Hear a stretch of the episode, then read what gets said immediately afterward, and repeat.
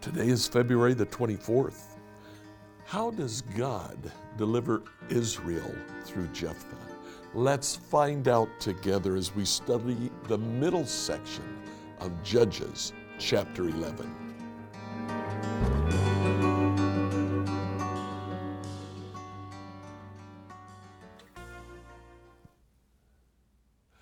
So, yesterday, we saw that Israel sets the stage by calling Jephthah, a man of war, a robber, not a good man, to lead them against the Ammonites.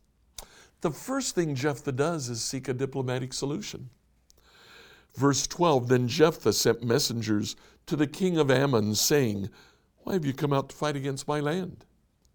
The king of Ammon answered Jephthah's messengers, When the Israelites came out of Egypt and stole my land from the Arnon River to the Jabbok River and all the way to the Jordan, now then, give back the land peaceably. Yesterday we looked at that conquest and what took place. And what stands out to us is that that was not Ammon's land. That was not the land of the Ammonites, it was the land of the Amorites. Ammon was further to the east, Edom and Moab to the south. The Amorites lived in the territory that Joshua conquered and that Israel now occupied. But Ammon took that land from the Israelites under the king of the Ammonites. The diplomatic solution didn't work. Jephthah tried to reason with the king of the Ammonites. So now Jephthah has to take a different solution. Now, he starts by responding. Verse 15. This is what Jephthah says. I wonder if the author isn't trying to make a point here. Commonly, before a speech like this, it starts with This is what the Lord says. This is not what the Lord says. This is what Jephthah says. Israel didn't steal any land from Moab or Ammon. And he goes through the history of Numbers chapters 19 to 24, where Israel tried to go through Edom and they offered to pay the land of Edom for any water or food that they would uh, consume. Edom didn't want them, forced them outside of their territory. Same thing with Moab, same thing with Ammon. But when Israel came to the Amorite land, they were not distant relatives of Israel. They weren't descendants of Esau. They weren't descendants of Lot. Israel conquered them. Israel took their land from them. And Jephthah simply reminds the king of Ammon of that. He says, This wasn't your land. This was the land of the Amorites. Now, it is interesting that as Jephthah responds, he begins to say in verse 26 Keep whatever your God Chemosh gives you. We'll keep whatever the Lord our God gives us. And then in verse 25 Are you any better than Balak, son of Zippor, king of Moab? Did he try to make a case against Israel for disputed land? Did he go to war against them? He didn't.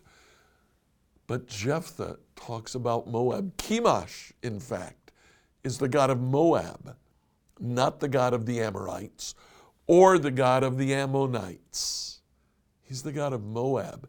There is a bleeding together here of Ammon, Moab, Edom, and the Amorites.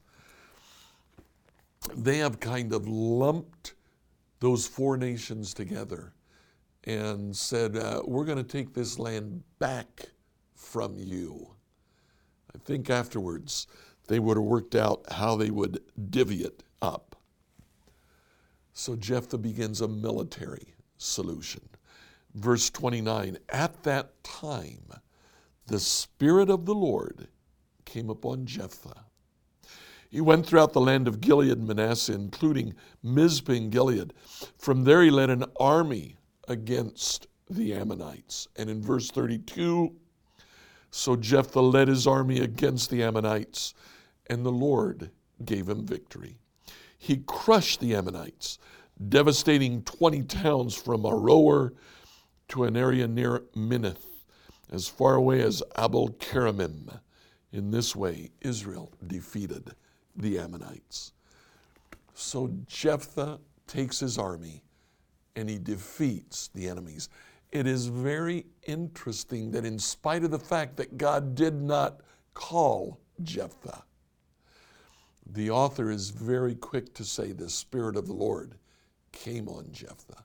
This victory is God's victory, no one else's.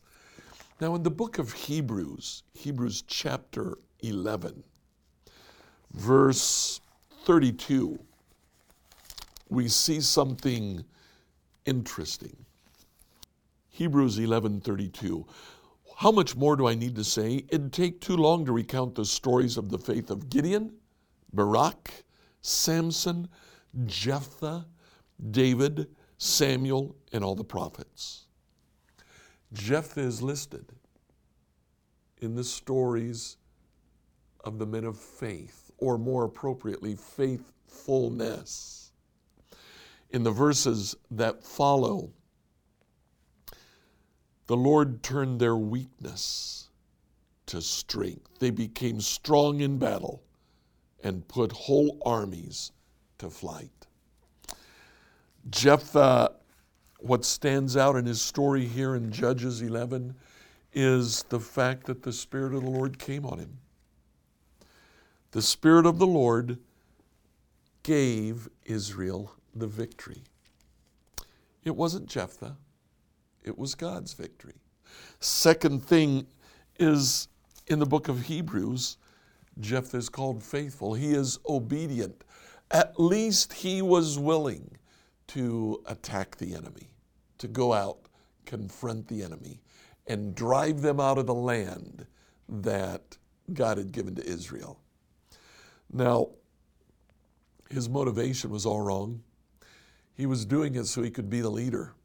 And he was the leader for about six years.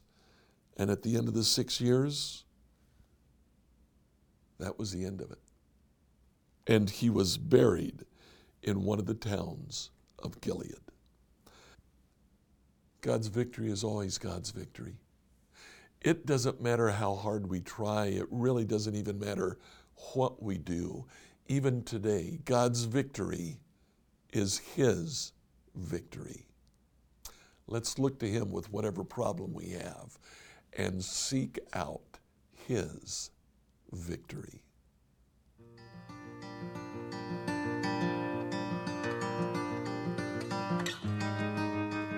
Like, follow, subscribe, and share on whatever platform you use to listen to this devotional. If you have a question, send that to us at questions at becomehope.com. Tomorrow, we'll look at Jephthah's horrible misunderstanding of God.